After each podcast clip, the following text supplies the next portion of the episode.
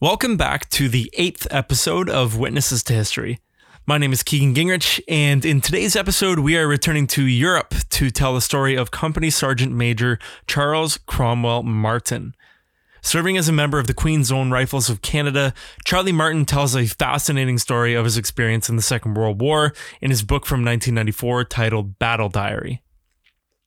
Originally, it was just a story of his experience at D Day and in the Normandy campaign, but it was later expanded to include Charles's experience from the entirety of his war, lasting until 1945.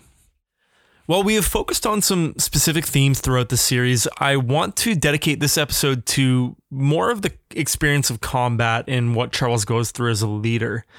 Uh, the book is filled with some great detail about the experiences and the decisions he has to make, similar to what we discussed with uh, Regimental Sergeant Major Harry Fox. And Charlie Martin does an amazing job of explaining to the reader the logistics of warfare and the duties that certain units have in the war.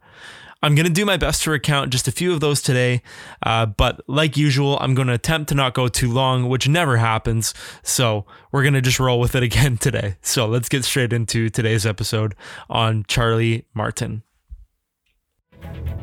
I considered myself so really lucky, you know. And many, many were doing their job, doing it for, for their country. The opportunity was there. I took it. You just couldn't do it all on your own. If we're not around to tell them, how are they going to know? Born on December 18th, 1918, in Wales, just a month after the armistice of the First World War, Charles Cromwell Martin was born to parents Charles and Margaret Martin, who worked in a traveling circus throughout England until 1928, when they moved to Canada to take up house building and farming. They settled in the Dixie area of southern Ontario in what would become part of Mississauga. Charlie was a contractor for a local farmer when the war broke out, and his duties, in his own words, involved clearing ground, picking rocks, and using a team of horses and once in a while some dynamite to get about 40 acres on Dixie Road ready for plowing. Living in Long Branch and working on the 150 acre family dairy farm, Charlie eventually attended Port Credit High and stayed behind in the Dixie area to work while his family moved to London later on. Following the completion of his contract, he chose to take the trip to Toronto to enlist in the Queen's Own Rifles of Canada, who had been mobilized in 1940. Let me read for you part of the prologue talking about his backstory. In the months that followed, Charlie proved to be not only a good soldier, but also a good student. It didn't seem to matter what they were. He soon compiled a grab bag list of credits knife fighting, first aid, judo, Russian language, marksmanship. And in his spare time, he came close to memorizing his copy of the King's regulations. This was useful, as it turned out, for those occasions later on when he was called on to represent enlisted men at various court martials. On July 21, 1941, the battalion left for England and the men began training of another kind, initially as defenders of the island, learning anti invasion tactics and strategies. In 1942, Charlie was awarded corporal stripes, and in February 1943, a third stripe. Later in that same year, he lost his bachelor status, winning the hand of an English girl. He and Vi were married on October 30th at Shoreham by the Sea, near Brighton. Vi was from a small mining village near Newcastle on Tyne. Perhaps because her father had been gassed in the First War, she was quick to throw her lot in with this war effort, joining the ATS, Auxiliary Territorial Service. She worked as a radar operator with the Royal Artillery based in London and later on the East Coast. Then, 1944. Rumors of an Allied invasion of the continent were rife as the new year began, although no one was sure of it yet. Charlie became CSM, Company Sergeant Major of the battalion's A Company in February. Three months later, on May 25th, the planning began for an invasion that would see Charlie Martin on June 6th, probably the first Canadian soldier on a D Day beach. Then, 78 days of fierce fighting in Normandy and eight months of tough combat across Europe. A few episodes ago, we looked at Farley Mowat's book, And No Birds Sang. And that was a really interesting discussion because there had been a lot of critique over the years about Farley Mowat's uh, tendency to, let's say, exaggerate or not be wholly accurate with uh, numbers and figures of units or or those sort of things. And I remember saying that I, I don't particularly know if that matters because I don't think that's the point. I think the point of memoirs, I think the point of, of autobiographies is not always to get the finite numbers and the details down, but to get the essence of of what happened and what the experience felt like. In this book, I was reminded of this right away because right before the first page begins, there is a little note from Charlie Martin here that I want to read out that I think is really important when we're talking about memoirs. Quote This is not a history of the actions of members of the Queen's Own Rifles of Canada during the Second World War, nor is it a documentary of any sort, nor does it put forward any strategies of battle or opinions about what was or could have been. It is simply a memoir, my recollections about A Company, and our assignments from D Day, June 6, 1944, through to my last battle on April 16, 1945. There must be errors or omissions. There would have to be. They're not intentional. All riflemen have their memories, and sometimes they vary. These are mine. I'm going to read for you now some sections of the D Day landing for Charlie Martin and A Company, and it's quite fascinating. And I'm going to skip through some parts. So I'm just going to get the initial landing, and then we're going to talk a little bit about the end of the battle on D Day. Because um, obviously, there's going to be way too much to read. I believe it's about 20 pages here. Uh, so I'm just going to take some important parts, and then if you get the chance, please read the book. I know I say that every time, but please, please, please read the book. Um, it's really quite excellent, and all of these have such amazing stories to tell. But we'll get through uh, a couple of these stories on D Day. This is just after the company gets in their LCA and departs from the SS Monowai. Each man had heavy boots and a 50 pound pack, and some had the extra burden that came with a Bren, a Piat, anti tank gun, 2 inch mortars, ammunition, and all the rest of it. One error and he might drop like a stone between the hull of the ship and the LCA. Worse, even if a man in the water did succeed in unloading the extra weight, he could be crushed if the LCA came slamming against the hull. We managed, but it took time. The Monowai crew were getting edgy. They knew that there was a schedule to be met. Each of our five boat commanders in A Company was responsible for the loading and for making sure there was no vital equipment missing. So, as I was commanding my LCA, I was last in. I went down the net as fast as I could. The LCA had already cast off. When it came to making my jump, I nearly became our first statistic. Buck Hawkins and Jamie McKenzie caught me just in time. While I was the leader for our boat, the LCA was actually commanded by two Royal Navy men, one a lieutenant who both sat in the stern uh, on one kind of a raised platform so that they could see, but only just over the bow, which was also the ramp we'd be using. We sat in two rows facing each other. I was in the lead seat. Right across from me sat Jack Simpson, a sergeant and a very close friend. His brother Red was in 7 platoon. Both brothers were from Toronto. Jack had married just before we went overseas, and now as the next ranking NCO in our boat, he sat there steadily and calmly. Nothing ever seemed to get to him and get him upset.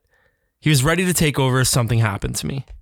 Above our heads, there was a protective metal overhang of about 30 inches. Ten assault boats were loaded pretty much in the same way. A Company was in boats number 1 to number 5, B Company in boats number 6 to number 10. My boat had most of the men from my old original section in 9 platoon. We'd all joined up in 1940, had trained together, had lived together, and had just been together every day of the last four years. There came a one hour delay. This caused concern since any delay would mean the assault would be in daylight, which turned out to be the case instead of just before dawn. But we still had the comfort of the mothership as our assault boats continued to circle around the Monowai. Finally, we turned south towards France. The shore was approximately five miles away, and as we approached it, we could see the rockets and naval guns firing through the night sky. We thought most of this would be softening up our beachhead, but when we got there, we would find no signs of bombardment. Our Navy guns, in fact, had overshot the beaches. All this heavy stuff should have been a signal to us that there were very strong enemy positions inland. In the early dawn light, we noticed a single plane overhead, but only briefly. A long range naval rocket took it out. We were about a mile from shore. As we moved farther from the mothership and closer to the shore, it came as a shock to realize that the assault fleet just behind us had completely disappeared from view. Suddenly, there was just us and an awful lot of ocean, or English Channel if you prefer. Later depictions of D Day by wartime artists and Hollywood filmmakers would typically show support planes overhead, the channel crowded with destroyers and battleships, the shore full of assault boats, beachmasters, and all that kind of thing. Not so with us. All that remained within sight was our own fleet of 10 assault craft, moving abreast in the early morning silence in a gradually extending line facing the shore, the A Company boats on the right and the B Company boats on the left. Daylight, we had never felt so alone in our lives. There was mist and rain. Bernières sur Mer became visible. 1,500 yards of beach stretched from the far left to the far right. Everything was dead quiet. It could have been a picture postcard of any one of a hundred tiny French beaches with a village behind, not the real thing. There wasn't much talk. Earlier, we'd worried about a little of the choppy, heaving seas. Now, as we came closer, it was a strange silence that gripped us, but we were all confident. There's a job to be done, each seemed to feel.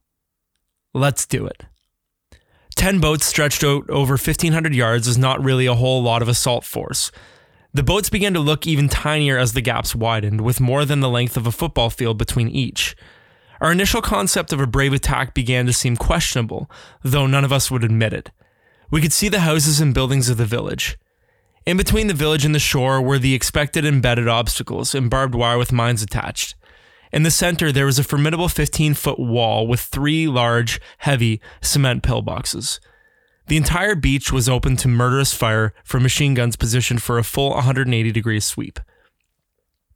Military arts put forward a very different scenario. The assault boats appeared to be very close together and the troops within sight and sound of one another. This is likely necessary in order to get all the action into a reasonable frame, but in the actual event, it was quite a different thing. As our assault craft continued moving forward, B Company's number 9 and number 10 boats headed even further to the left, and Peter Ray's number 1 boat further to the right. Our own number 2 boat headed south. Both Ray's boat and ours were looking at a breakwater and some serious looking rocks on the right. Our first experience of action under fire started with a nervous gunner in one of the pillboxes. He opened fire prematurely, and a piece of metal cut Cy Harden on the cheek. The Navy chap slapped a bandage on the wound and said, If that's the worst you get, you'll be lucky. He was lucky.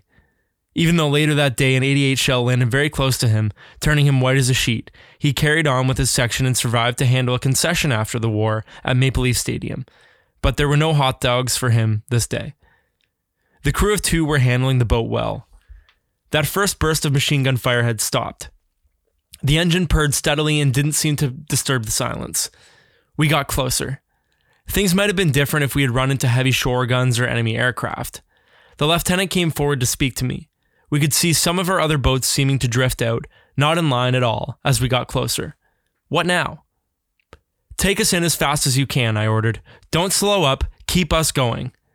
It was better to move directly and at a high speed than to chance drifting, as easy targets are broad setting obstacles or mines and I thought the speed would keep the bow higher and get us as close into shore as possible. He gave a signal to the sailor in the stern go to speed. Everyone seemed calm and ready. The boat commander was in charge of this part. He would give our landing order. We waited for it.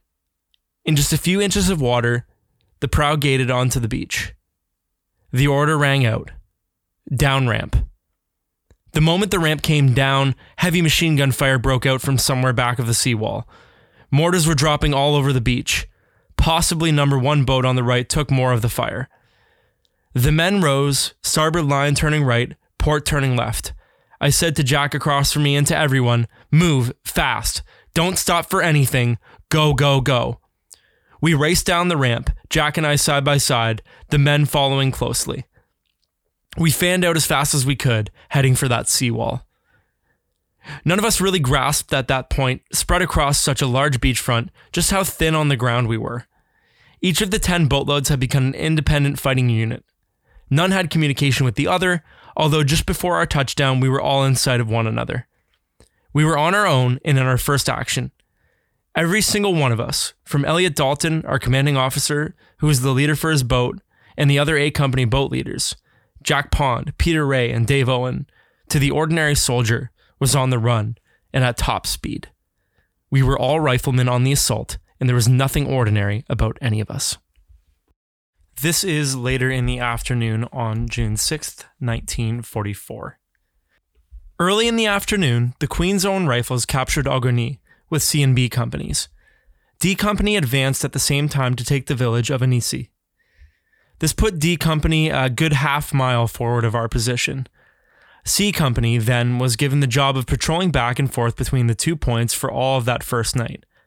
A Company held the right flank and B Company the left. The rest of the battalion was in the center of town. In this way, we had all around defense. The Queen's Own Rifles had succeeded in advancing to its D Day objective almost seven miles inland. We were the only regiment to capture and hold the assigned D Day objective. It was on this evening that a moment came when some reality sank in about all the things that had happened during the day. It hurt. We had reached only the edges of Bernières-sur-Mer when we learned that half of our original company, those I had joined up with in June 1940, had been killed or wounded. And we'd taken more casualties still as we'd gone on to Ogoni. The tears came. I went behind a wall. So many had been lost. I found myself questioning, idiotically, why war was conducted this way.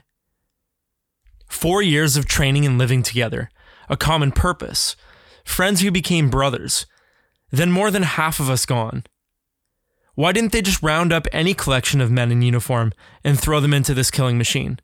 Why these, when anyone, somebody else but not these, could have paid this price in human life? In grief, there's not always good sense. It was one of those times. Gradually, though, in asking helplessly what we could do, we would find an answer. We would carry on and do our best. That's what. This next section, it's a little bit longer, but it's really interesting because it talks about the hard decisions that NCOs and other members of leadership uh, are often faced with in war, and especially the Second World War. And some discussion as well about the Normandy massacres. This won't be as explicit as the mention of POWs in Japan from George MacDonald's story, but I'll still provide a warning anyways, so because there is some graphic content here. Uh, so this is a couple pages long, but I feel like discounting uh, any page of it would be uh, a disservice to to the content.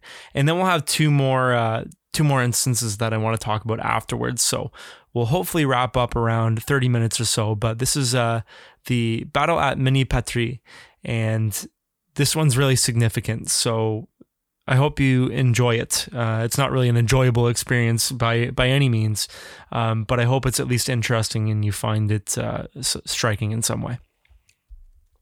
The next move planned for the Queen's Own was to attack and hold the village of Le Mesnil-Patry and to capture the high ground at Cheux.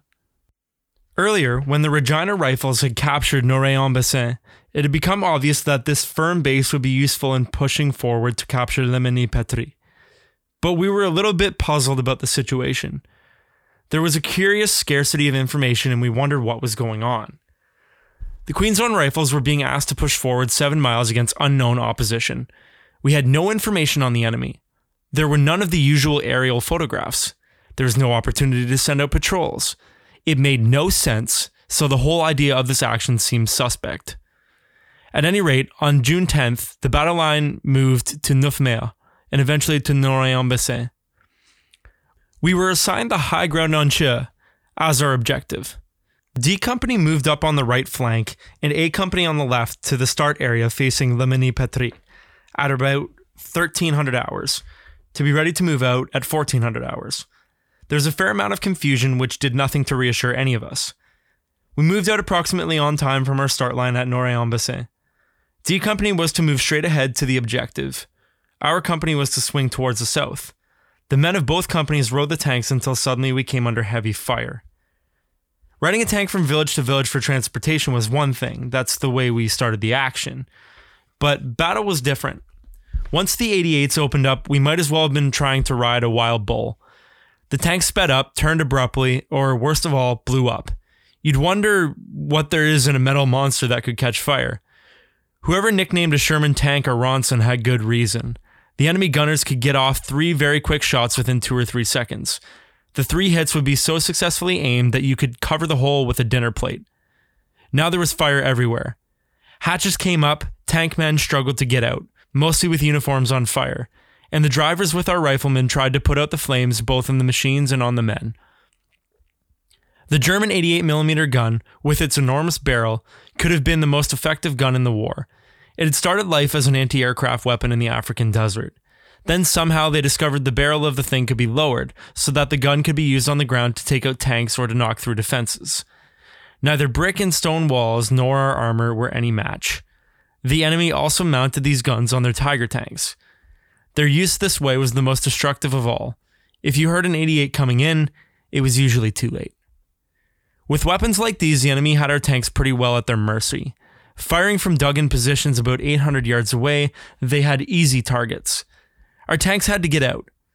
The drivers couldn't see the ground directly ahead or under them, so a soldier on the ground had almost as much to fear from his own raging tanks, twisting, speeding up, retreating, flames everywhere, as from enemy fire. It wasn't easy for an NCO or an officer to keep some control of the situation in the midst of all this. The battle raged for a very short while. Within 15 minutes, the enemy knocked out 19 tanks. 70% of D Company were killed or wounded. I had given the order to get off the tanks. We were sitting ducks with that kind of exposure, and we could move just as fast on foot. Our commander, Major Elliot Dalton, was badly wounded in the leg, probably from the mortar fire. We managed to apply a tourniquet and get him out back to first aid. There were other wounded. Some were able to remain in action. In all, the Queen's Own lost 87 killed or wounded. B Squadron of the 1st Hussars lost 60. The foregoing is only a very brief summary. The regimental history gives the action at Le Mesnil-Patry almost three pages, calling it a magnificent attempt to resolve a hopeless situation. An English newspaper report called it a modern version of the charge of the Light Brigade. After Le Mesnil-Patry, we took care in advance of any other action to prepare a LOB list, left out of battle. This, we hoped, would prevent a complete disaster. Those on the list would stay at A echelon, generally a mile or more in the rear. There would be perhaps our second in command, the company quartermaster and clerk, the two truck drivers, two shoemakers, and two cooks. Nine people, plus one platoon commander and two others, for a total of 12 from the company, generally speaking. Later in the day, we realized there must have been some unusual reason for ordering our attack on the Mesnil-Patry. The following morning, June 12th, things seemed strangely quiet, so in the afternoon we took a patrol into Le Mesnil-Patry. Bill Bettridge, Bert Shepard, Sid Willis, and myself. We sound little except for the dead. The Queen's Own D Company soldiers and the tank men from the Hussars. But as Bill, Shep, and I looked over the ground, Sid was our lookout back at the start point. We discovered enormous dug in tank positions, curved and ramped pits about 40 feet long and 10 feet deep. Other tanks had been cleverly camouflaged in the wheat fields. Nobody had reported them.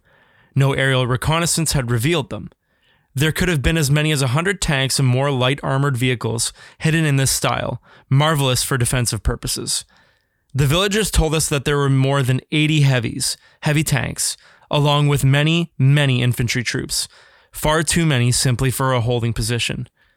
So one thing was clear to us they were preparing for an attack drive to the beaches.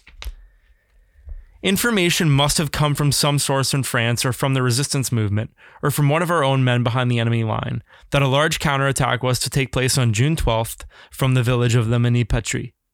There's no question with that kind of force the enemy would have advanced well toward the beach. We would have lost not hundreds of men, but thousands, had we not gone in to break up their position. It is always easy to criticize the high command, colonels, brigadiers, generals. Many people do it, especially when they are the ones being shot at. But in this case, that unidentified somebody in a high position made a most difficult, repeat, difficult decision. I believe this person, whoever he was, knew that he had to commit at least one regiment to break up this concentration of force and thus prevent the certainty of a drive towards the beach. Despite the cost we paid in the action on June 11th, friends dead and wounded everywhere, and the awful aftermath we saw in our patrol the following day, I have to say that any responsible soldier in that commander's position would have made the same difficult but necessary decision. A battle such as this produces many confused accounts. From my point of view, it was a straightforward plan to capture the high ground around Cheux and the village of Le Mesnil-Patry. Unfortunately, the enemy proved to be highly trained and proficient in defense and far too strong in armor. Nonetheless, our action caused the SS that night to order a withdrawal. When Bill, Shep, and I had moved through the village the next day, we found nothing of the enemy. Not a single vehicle, not a single enemy soldier, alive or dead.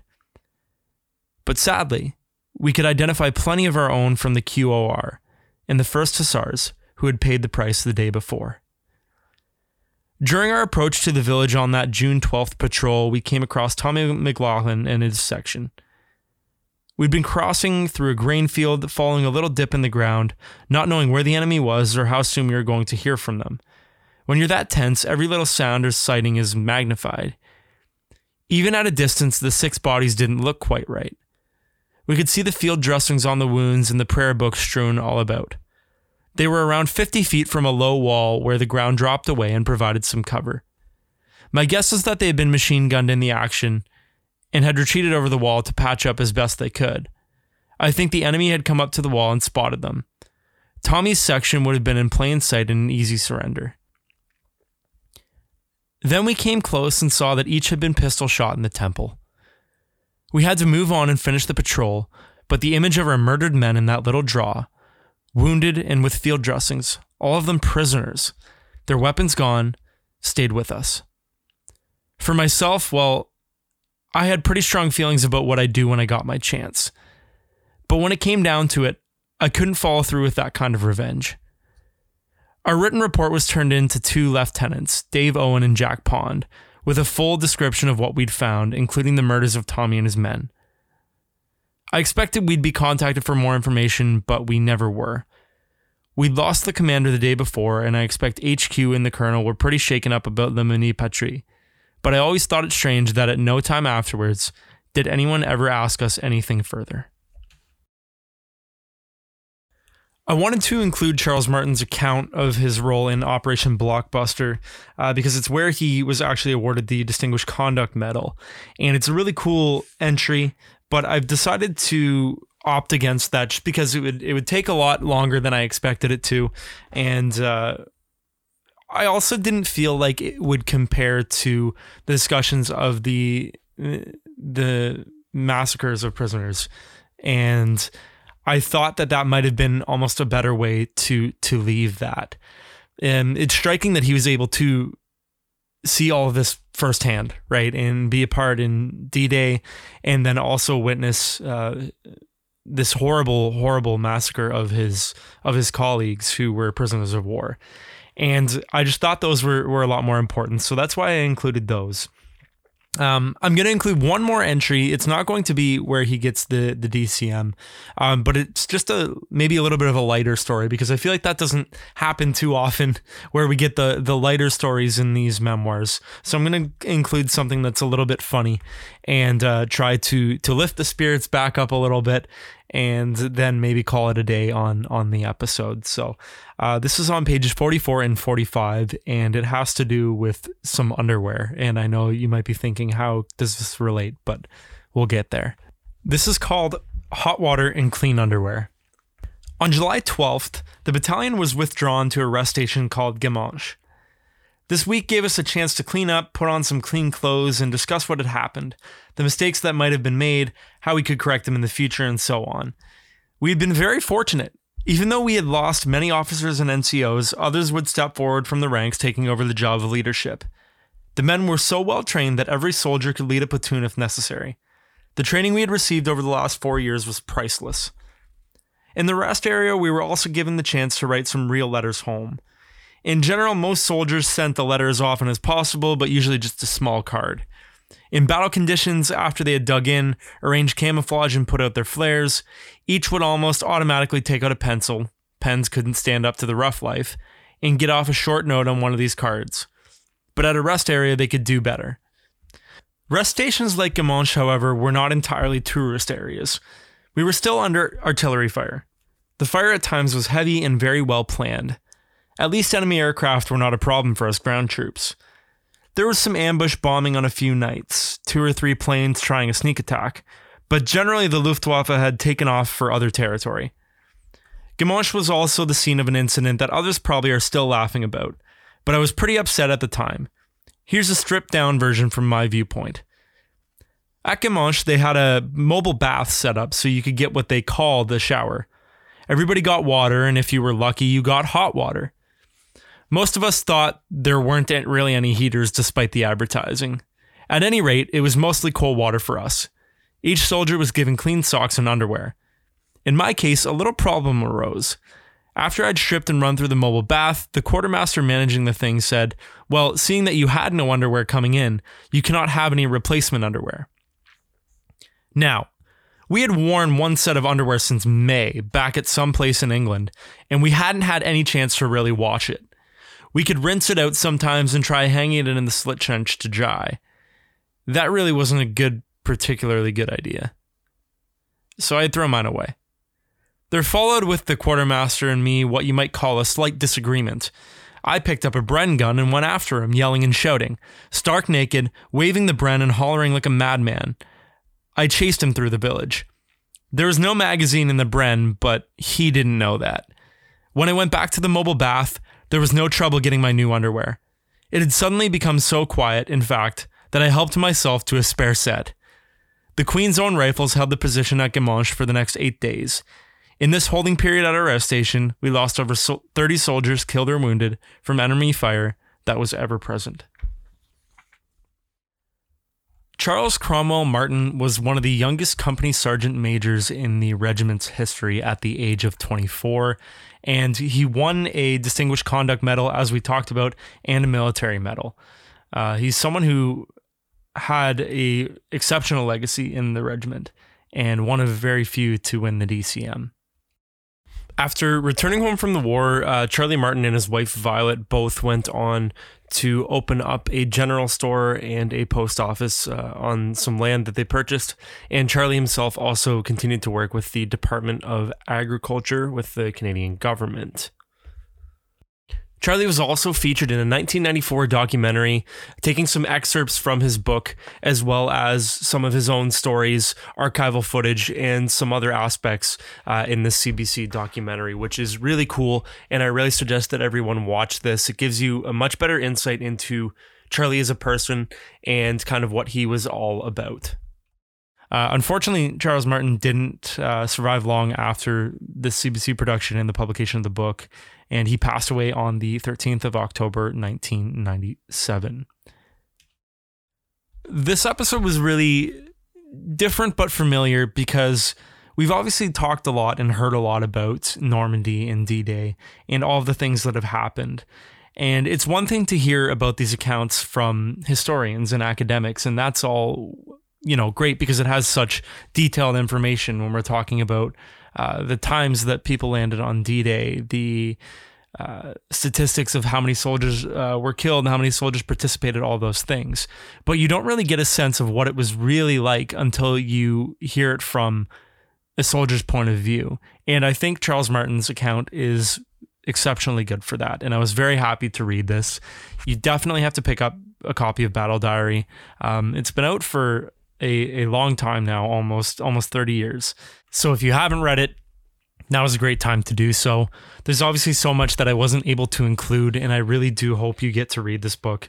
Um, all of these so far this year have been excellent. Um, they've been some really great selections, uh, I think. Uh, well, I selected them, so maybe I'm a little biased, uh, but also a special thanks to Alex for helping me to do so.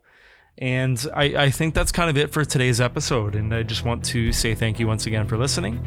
And we will speak to you sometime next time. Have a great day. Take care.